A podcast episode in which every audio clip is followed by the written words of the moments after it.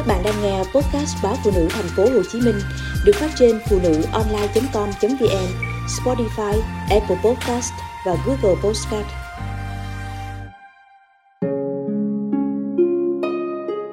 Nỗi đau chồng phản bội phải ôm suốt đời.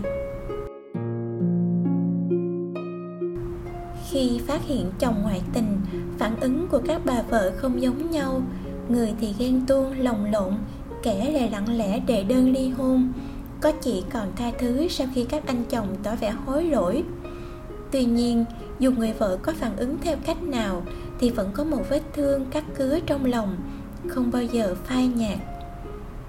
Chị và anh kết hôn tới nay đã 10 năm, đường con cái nếp tẻ đủ đầy. Nhưng hồi chị đang mang thai đứa con trai đầu lòng được 5 tháng, anh lại lén lút vụng trộm với một cô gái trẻ cô gái ấy cũng có bầu. Đòi anh bỏ vợ cưới mình, mọi chuyện vỡ lỡ khi tiểu tam ghen ngược, chủ động đến nhà tìm chị. Đã 10 năm rồi, chị vẫn không thể quên ngày hôm ấy. Đất dưới chân như sụp xuống, chị thất thần bỏ chạy ra khỏi nhà, đến bờ sông đứng và muốn gieo mình xuống đó. Thế nhưng nghĩ tới sinh mạng đang lớn dần trong bụng, chị chùm lòng. Chị đã ngồi ở bờ sông tới tận tối mịt nhìn lục bình dập dềnh trên sóng nước mà thấy đời mình cũng vô định, chơi vơi. Khi biết vợ bỏ đi, anh hối hận chạy khắp nơi tìm. Trong điện thoại, hàng chục cuộc gọi nhỡ, tin nhắn từ anh gửi tới, nhưng chị không muốn đọc, không muốn nghe nữa.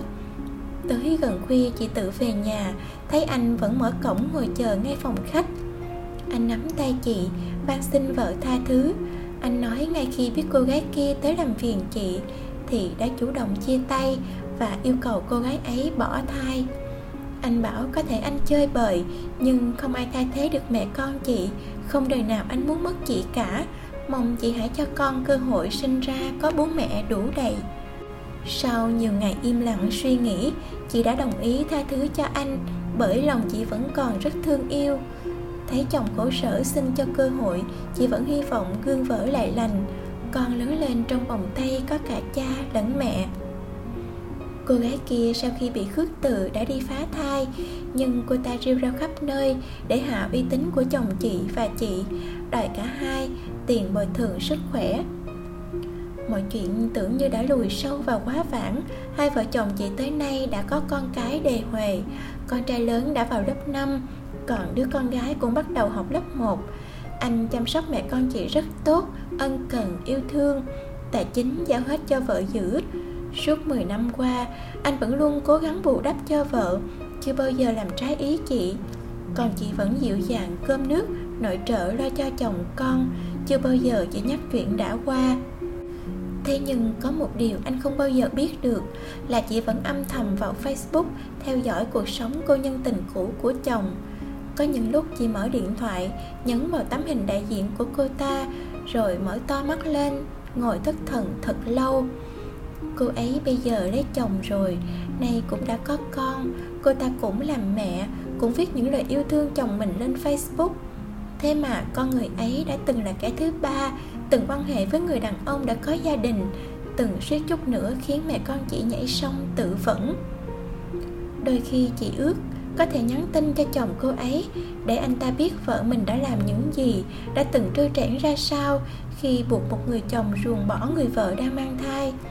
Nhưng rồi chị trùng lòng khi thấy ảnh cô ta ôm hôn đứa con, hạnh phúc, chăm sóc gia đình. Chị đã nhắn tin cho cô gái ấy. Chắc em không quên chị đâu nhỉ? Ngay lúc này thôi, quá khứ của em có thể bị phơi bày tất cả. Em sẽ mất hết những gì mình đang có chị rất muốn làm thế để em hiểu cảm giác mất đi chồng con như thế nào. Cho em trải qua đau đớn nhưng chị đã từng 10 năm về trước. Chị rất muốn em nếm trải tâm trạng khi đứng trên cầu và chuẩn bị tuyệt vọng gieo mình xuống dòng nước. Nhưng chị chưa làm vậy với em.